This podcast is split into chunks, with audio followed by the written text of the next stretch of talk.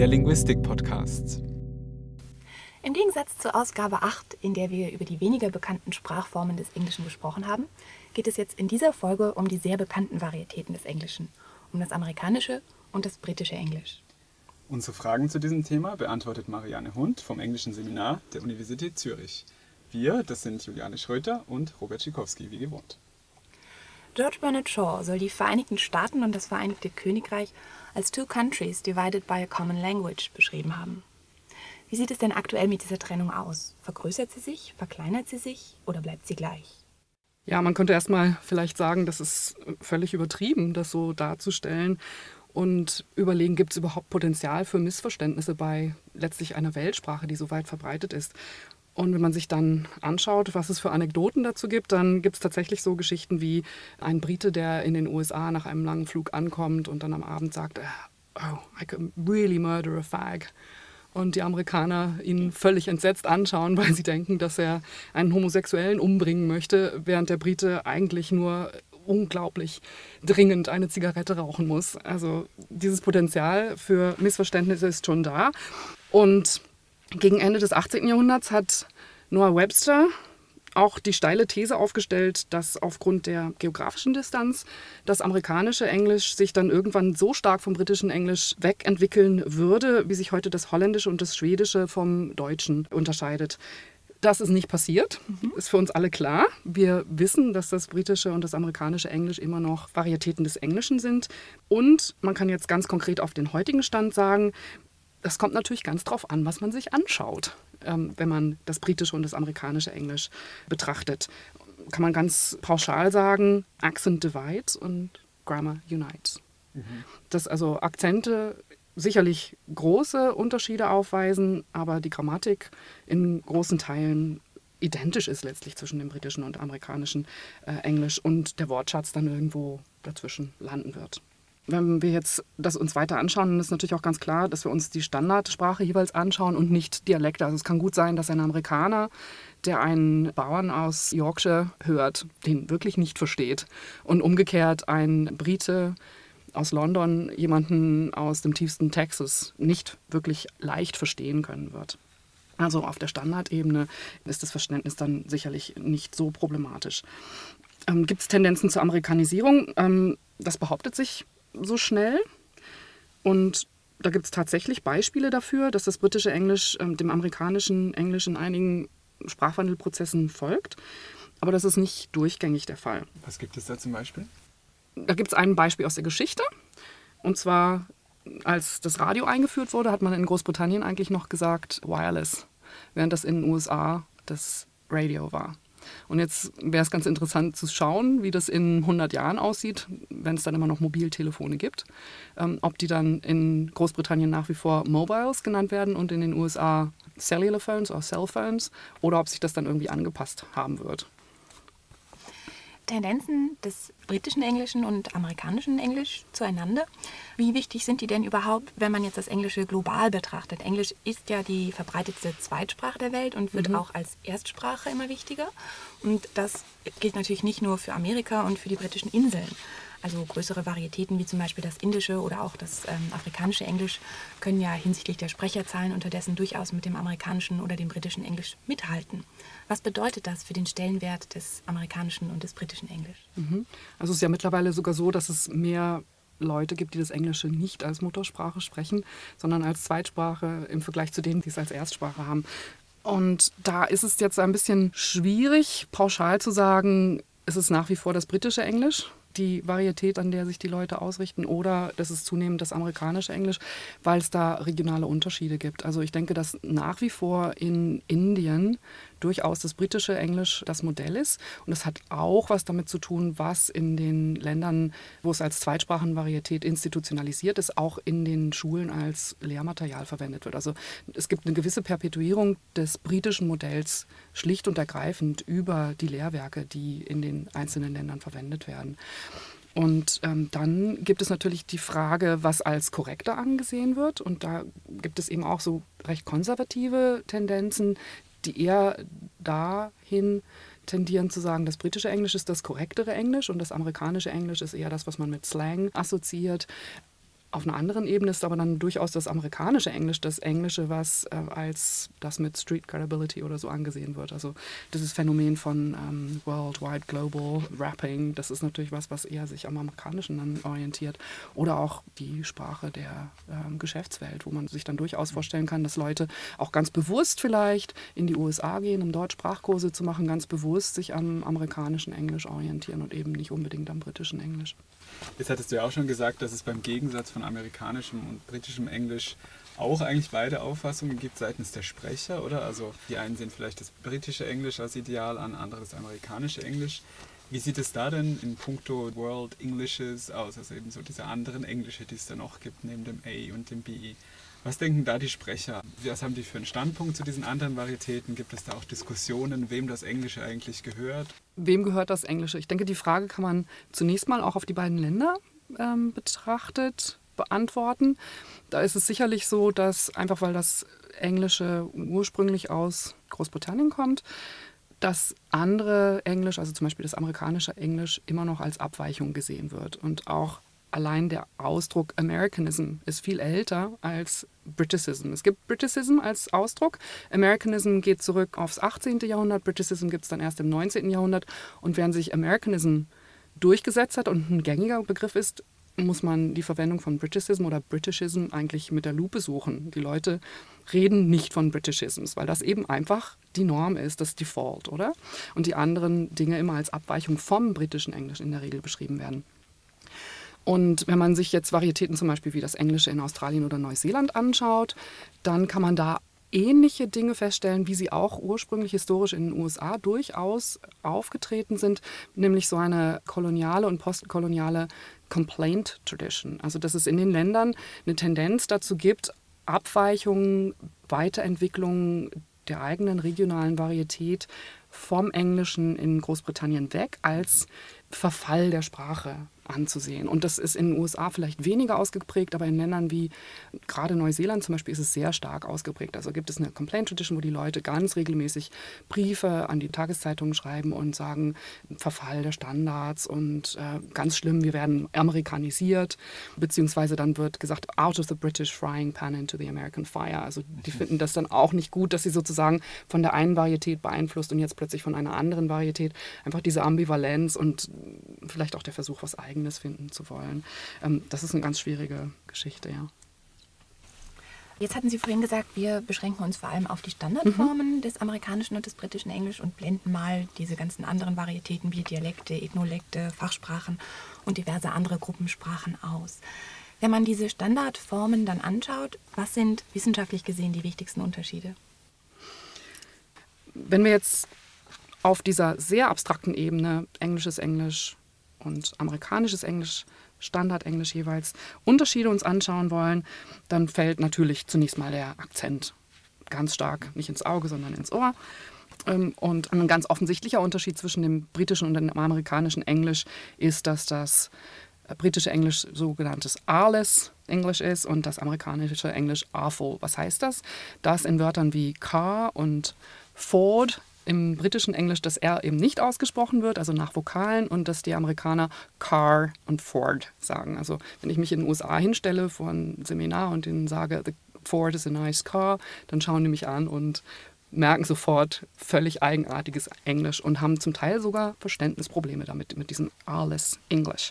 Dann gibt es Unterscheidungen zwischen einzelnen Wörtern, die in Großbritannien gemacht werden, die in den USA neutralisiert sind, also cot die Wiege für ein Baby und Court, ähm, wenn man etwas gefangen hat. Das ist in den USA homophon. Also die machen keine Unterscheidung in der Aussprache und sagen sowas wie Caught dafür. Dann gibt es natürlich das typische Path, Dance, Can't, wo die Amerikaner dann Path, Dance und Can't sagen. Ähm, aber in anderen Bereichen ist es dann auch zum Teil ein bisschen schwieriger zu hören. Ähm, solche Dinge wie Lip und Feel wo wir im britischen Englischen anderes L haben in Lip am Wortanfang und in Feel am Wort Auslaut. Und im amerikanischen Englisch wird dieser Unterschied nicht gemacht, sondern die haben jeweils dieses L, was weiter hinten gesprochen wird. Dann äh, gibt es so Dinge wie ähm, Latter und Ladder.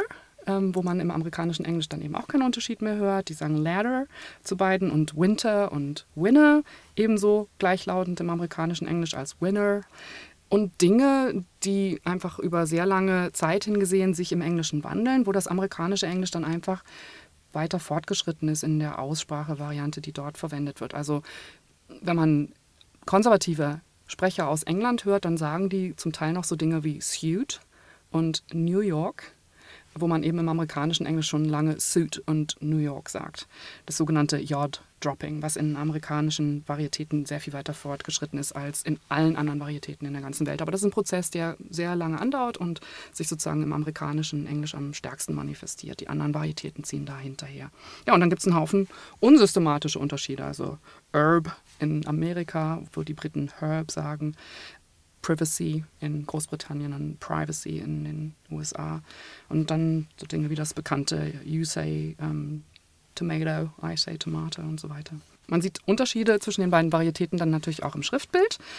Und das kommt schlicht und ergreifend dadurch, dass Noah Webster ganz systematisch die Schreibung des amerikanischen Englisch vereinfacht hat, weil er gesagt hat, da gibt es Unterschiede zwischen der Aussprache und der Schreibung diese ganzen überflüssigen Buchstaben, die das britische Englisch heute noch hat, in Wörtern wie Color, was man mit OU schreibt, oder Traveling, was man mit 2L schreibt in England, die im amerikanischen Englisch dann eben vereinfacht sind in der Schreibweise. Aber ähm, auch Dinge wie, dass das britische Englisch systematisch unterscheidet zwischen Practice als Substantiv und to practice als Verb. Das Nomen wird mit C geschrieben und das Verb im britischen Englisch mit S. Also das sind Unterschiede, die Lerner des britischen Englisch lernen müssen. In Amerika hat man es da ein bisschen einfacher, weil man quasi nur für das Substantiv und das Verb eine Form lernen muss. Und ein Punkt, wo ich immer noch Schwierigkeiten mit habe, weil ich das munter durcheinander werfe, aber durch Herausgeber immer darauf hingewiesen werde, dass ich das doch bitte einheitlich machen soll, Wörter, die in Eyes enden. Also nationalize, globalize. In den USA schreibt man das mit Z und in Großbritannien mit S. Ich habe es extra nochmal nachgeschaut.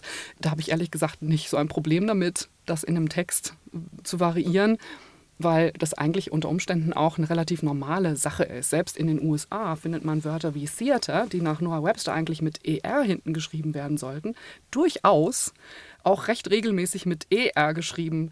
Vielleicht, weil das in so einem Wort wie Theater was ist, was sich mit einer prestigeträchtigen Institution verbindet, während man Center oder Center dann in jedem Fall mit ER schreiben würde und nicht mit RE, wie das im Englischen üblich ist. Im Wortschatz gibt es natürlich das größte Potenzial für äh, Verständigungsprobleme aufgrund von Unterschieden und zum Teil können die eben auch sehr peinlich sein. Und das ist deshalb etwas, wo man sich sehr bewusst sein muss, wie äh, jeweils die Bedeutung in dem einen oder anderen Land ist.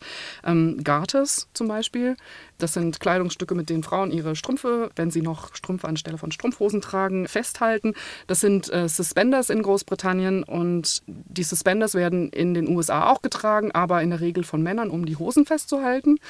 Und das sind dann in Großbritannien Braces. Also wenn jetzt ein Mann sagt, ähm, where are my suspenders, ähm, dann hat der in Großbritannien ein Problem. In den USA ist das völlig unauffällig. Ähm, und ähnliche Dinge könnte man aus dem Bereich, was weiß ich, Panties, Knickers, Pants ähm, erzählen, wo eben Pants in den USA normale Hosen sind und in Großbritannien trägt man das eher unter den Hosen und unterm Rock. Vacation on Holiday. Da ist es dann aber so, dass es Holiday durchaus in den USA auch gibt. Aber das hat da eine eingeschränkte Bedeutung. Das sind dann immer Festtage, also Happy Holidays für die Weihnachtstage. Du hattest ja vorhin schon gesagt, ähm, Accent divides, Grammar mhm. unites. Mhm. Aber es gibt wohl doch auch kleine Unterschiede im Bereich der Grammatik. Mhm. Genau. Und das Interessante ist, die sind in der Regel zwar sehr subtil, aber es gibt durchaus auch Unterschiede, die potenziell zu Missverständnissen führen können. Da kann man wieder einen Witz anführen. Fragt eine Amerikanerin eine Engländerin, Do you have children? Antwort von der Engländerin, Yes, one a year. Jedes Jahr eins. Warum ist es zu diesem Missverständnis gekommen, aus dem man dann den Witz machen kann? Im britischen Englisch hat das Verb have eine zusätzliche dynamische Bedeutung, die im amerikanischen Englisch weitgehend fehlt. Und deshalb dieses Yes, I have children one a year, so on a regular basis. Und für das ähm, eher statische have muss man dann in Großbritannien tendenziell have got. Have you got any children? Ähm, dann wäre das ohne Probleme so verstanden worden, wie die Amerikanerin das eigentlich ursprünglich gemeint hat. Mm, und dann gibt es manchmal auch Cartoons, ähm, so Dinge wie Did you eat? fragt der Amerikaner und der Übersetzer sagt dann zum Briten Have you eaten?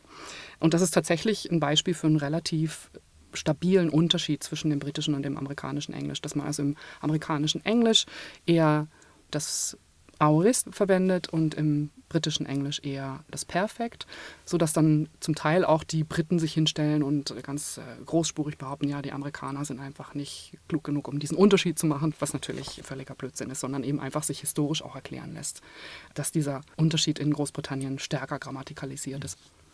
Aber das, was Sie vorhin gesagt haben, könnte man das schon generalisieren, dass aufgrund der Normierungstendenz in Amerika es eher so gewesen ist, dass man Differenzen vereinheitlicht hat und auch die Vereinheitlichung, die vielleicht schon im Sprachgebrauch stattgefunden hat, durch die Sprecher akzeptiert mhm. hat und gültig gesetzt hat, wohingegen man in Großbritannien tendenziell konservativer gewesen ist und auf Unterschieden, sei es im Gebrauch der Zeiten oder auch im Gebrauch einzelner Wörter, insistiert hat?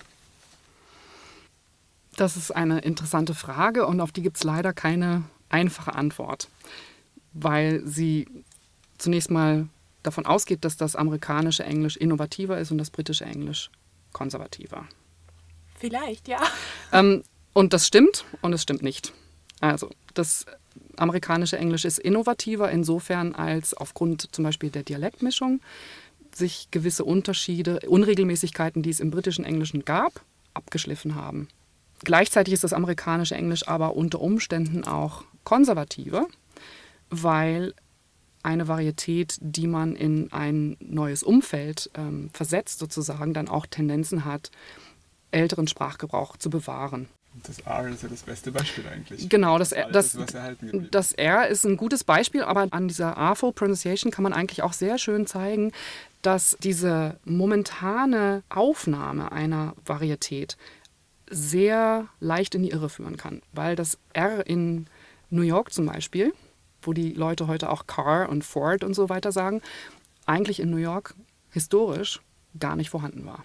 Also da ist es eigentlich ein, ein Merkmal, was in New York, in der Stadtsprache von New York, weil diese R-Full Pronunciation in den äh, USA die prestigeträchtige ist, etwas ist, was erst im 20. Jahrhundert zugenommen hat und eigentlich durch die Unterschichten ins Englische der Leute in New York eingeführt worden ist. Und ähm, das kann man aber auch an anderen Bereichen ganz gut zeigen. Also ein gutes Beispiel für eine grammatische Eigenart des amerikanischen Englisch ist der Gebrauch des Konjunktivs nach bestimmten Verben. I recommend that he see a doctor anstelle von I recommend that he should see a doctor. Und da haben die Leute auch ganz oft erst gesagt, das ist ein typisches Beispiel für einen Konservativismus im amerikanischen Englisch. Und wenn man sich das dann historisch anschaut in Texten, dann sieht man, dass das amerikanische Englisch das genau wie das britische Englisch eigentlich schon weitgehend verloren hatte. Und dann gab es Sprachkontakt im mittleren Westen mit Sprechern, die so Sprachen wie Schwedisch oder Deutsch, Deutsch, als Erstsprache hatten. Und weil das Deutsche diesen Unterschied ganz regelmäßig macht, haben diese Sprecher den Konjunktiv verstärkt verwendet. Und es ist mittlerweile so, dass das amerikanische Englisch den Konjunktiv in diesen Kontexten fast defaultmäßig hat und das britische Englisch erst nach dem Zweiten Weltkrieg in die Richtung sich wieder entwickelt hat. Also das ist im Prinzip wie so eine Art Revival von einer archaischen Form ist, in der das amerikanische Englisch die Varietäten weltweit anführt. Und das ist eigentlich eine ganz spannende Sache. Mhm. Jetzt haben wir über Phonologie geredet, über das Lexikon, über Grammatik. Probieren wir doch mal einen Moment ein bisschen raus zu zoomen und fragen uns, ob es da auch Unterschiede gibt auf einer etwas höheren Ebene. Also wenn wir jetzt zum Beispiel das Kommunikationsverhalten mhm. anschauen oder solche Dinge wie Höflichkeit oder Textmuster, gibt es da auch Unterschiede? Da wird es dann natürlich schwierig, das zu systematisieren. Da gibt es sicher Unterschiede und es gibt Beispiele auf verschiedenen Ebenen. Also ich denke, was die Höflichkeit angeht, kann man natürlich pauschalisierend und damit ähm, stereotypisierend vielleicht auch ein Stück weit sagen, dass die Briten tendenziell eher distanzierter sind und dass man in den USA eher weniger distanziert ist. Also in Großbritannien eher das, was man als Negative Politeness bezeichnet, eine Rolle zu spielen scheint, also sowas wie Keep Your Distance. Und in den USA eher so dieses, äh, wir sind alle Freunde, diese Einstellung das sprachliche Miteinander auch prägt. Also es ist zum Beispiel in Großbritannien habe ich das Gefühl, weniger üblich, Kommentare zum Aussehen zu machen als in den USA. Also Komplimente. Die scheinen den Amerikanern leichter von den Lippen zu gehen als den Briten. Aber man kann auch in Diskurstraditionen durchaus Unterschiede feststellen. Also dass zum Beispiel in der Zeitungssprache die Pseudo-Titles, also Sachen wie President Barack Obama, dass die aus den USA kommen und sich von dort als Textmuster dann ausbreiten. Und zwar interessanterweise dann auch sozial stratifiziert in Großbritannien. Also in den USA ist das zunächst aufgekommen in Time Magazine und wurde auch als Time Magazine Usage ähm, zunächst gesehen und hat sich dann innerhalb der USA von Time Magazine auf andere Zeitungsmedien ausgebreitet. Und in Großbritannien ist es dann ganz interessant zu sehen, wie das dort wahrgenommen wird, kommentiert wird, auch als Amerikanismus und dann von unten sozusagen langsam durch die Sprache hindurch filtert, wenn man das so sagen kann, und meinetwegen von den Tabloids, so Sun und Daily Mirror, dort zunächst verwendet wird und dann sich aber ausbreitet zum Guardian und zu den Times auch. Wie sind denn die Differenzen zwischen dem amerikanischen und britischen Englisch, über die wir jetzt ausführlich gesprochen haben, eigentlich historisch entstanden? Die ersten Siedler in Amerika müssen ja noch britisches oder irisches Englisch gesprochen haben. Da habe ich kurz vorhin schon drauf angespielt. Wir müssen davon ausgehen, dass die ersten Siedler eben nicht Standard britisches Englisch gesprochen haben, sondern die haben regionale Dialekte des Englischen gesprochen. Und von daher erklären sich eben auch diese Unterschiede, die es gibt regional in den USA zwischen Regionen, in denen das Englische Arles ist und AFO, also in den Südstaaten historisch, weil die Mehrheit der Dialekte, die dort zunächst gesprochen werden, historisch eben kein R hatten. Ohne R und in anderen Gebieten in den USA, also im Mittleren Westen, waren das dann Varietäten, die dort dominiert haben, die ein R noch hatten in Großbritannien ursprünglich, weil das R dort langsam auch erst verloren ging. Und deshalb gibt es halt diese regionalen Unterschiede in den USA. Und es ist Zufall letztlich, dass die eine Variante in USA die prestigeträchtigere ist und in Großbritannien jetzt das Arles English, das, was prestigeträchtiger ist. Also es gibt dort auch konservative, regionale Akzente, die nach wie vor noch AFO sind. Vielleicht würde ich da gerne nochmal nachfragen. Abgesehen jetzt von den Faktoren, die Sie genannt hatten, welchen Einfluss haben denn Spracheinstellungen? Also in der Deutschschweiz denke ich zum Beispiel daran, dass es ja im Kontext politisch begründeter Abgrenzung von Deutschland mhm. eine enorme Aufwertung der Mundarten gegeben hat. Also Stichwort geistige Landesverteidigung. Gibt es denn ähnliche absichtliche Abgrenzungen mit dem Ziel, die eigene Identität zu markieren, auch im Englischen? Ich denke, dass das über den Akzent sicherlich ganz stark der Fall ist. Also, dass Amerikaner sicher nicht versuchen werden, mit einem britischen Akzent zu sprechen und umgekehrt Briten nicht versuchen werden, mit einem britischen Akzent zu sprechen, sondern ganz selbstbewusst auch den jeweiligen regionalen Akzent verwenden werden. Es ist jetzt aber nicht so, dass die Briten zum Beispiel, um gegenüber den Amerikanern ihre nationale Identität zu stärken, verstärkt Dialekt sprechen würden. Einfach weil es in beiden Ländern jeweils eine Standardvarietät gibt. Sodass sich die Abgrenzung tatsächlich eher auf dem Level des Standardenglischen auch vollzieht. Und zwar in erster Linie dann in einem Bereich, der nicht standardisiert ist, nämlich der Aussprache. Oder die Aussprache ist ja weder in Großbritannien noch in den USA letztlich standardisiert, sondern es gibt eine regional neutrale, tendenziell neutrale Aussprache wobei es da Unterschiede zwischen den beiden Ländern gibt, was die Bewertung der regionalen Varietäten angeht. Und es ist so, dass es in Großbritannien ganz starke Assoziationen mit Class-Based Pronunciation gibt und das ist eben was, was in den USA nicht so ist. Und da unterscheiden sich die beiden Länder dann durchaus sehr stark. Also historisch haben sich die beiden Varietäten auseinanderentwickelt. Jetzt sehen wir aber doch gegenwärtig wieder Sachen wie, dass in manchen Punkten das britische Englisch sich dem amerikanischen angleicht oder dass vielleicht auch das amerikanische Englisch in mehr sozialen Gruppen das größere Prestige hat. Woran liegt es denn? Also was sind die Faktoren, die diese Entwicklung beeinflussen und was sind da auch die Transportkanäle sozusagen der, der Angleichung zwischen den verschiedenen Varietäten? Angleichung ja, sie findet statt. Die Kanäle, vermute ich, können so Dinge sein wie Spellchecker in Textverarbeitungsprogrammen. Da fällt mir ein ganz konkretes Beispiel ein. Spellchecker und Grammarchecker eben auch. Also es sind nicht nur die Spellchecker, sondern vor allen Dingen auch die Grammarchecker. Ähm, es gibt ein ganz konkretes Beispiel dafür. In den USA, aufgrund von Einfluss von Präskriptivismus, werden die Leute dazu angehalten, Relativsätze, die nicht näher bestimmend sind, mit einem Komma abzutrennen und da darf man which verwenden. Wenn ein Relativsatz aber etwas Vorausgegangenes näher bestimmt, dann darf man in den USA auf keinen Fall which verwenden. Und man setzt auch kein Komma. In beiden Ländern kein Komma, aber in den USA darf man auf keinen Fall which verwenden. Da gibt es das sogenannte Witch Hunting, also diese Relativsätze heißen Defining or Restrictive Relative Clauses. Und äh, jeder gute Editor in den USA geht Witch Hunting. Also diese ganzen Defining Relative Clauses, die mit dem Witch anfangen, die, die wird ein Herausgeber in den USA rigoros rausstreichen und durch ein That ersetzen. Ich habe das selbst erlebt an Texten, die ich eingereicht eingereicht habe, wo es sogar um diese Thematik ging, diese Unterschiede zwischen dem britischen und amerikanischen Englisch. Und der Herausgeber hat dann wirklich sehr konsequent die alle weggestrichen. Ich habe dann gesagt, bitte darf ich die wieder drin haben, weil das eben was ist, was in Großbritannien durchaus üblich ist und zwar gerade in akademischem Englisch.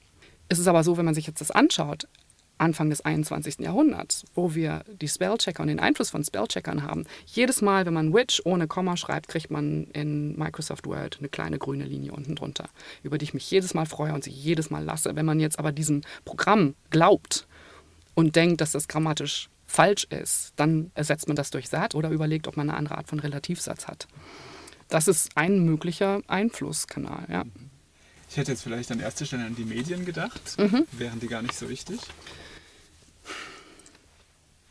Also es gibt ganz interessante Untersuchungen dazu im Bereich der Popsprachenaussprache. Da hat Peter Trudgill mal sich angeschaut, wie die Beatles ihre Aussprache verändert haben. Verändert haben. Ja. Genau. Und da gibt es tatsächlich eine Entwicklung. Die haben zunächst, vielleicht auch um sich auf dem amerikanischen Markt besser zu verkaufen, durchaus amerikanische Aussprachevarianten in ihren Liedern benutzt. Und dann, als sie erfolgreich waren, und zwar global erfolgreich, sind sie dann wieder stärker britisch geworden.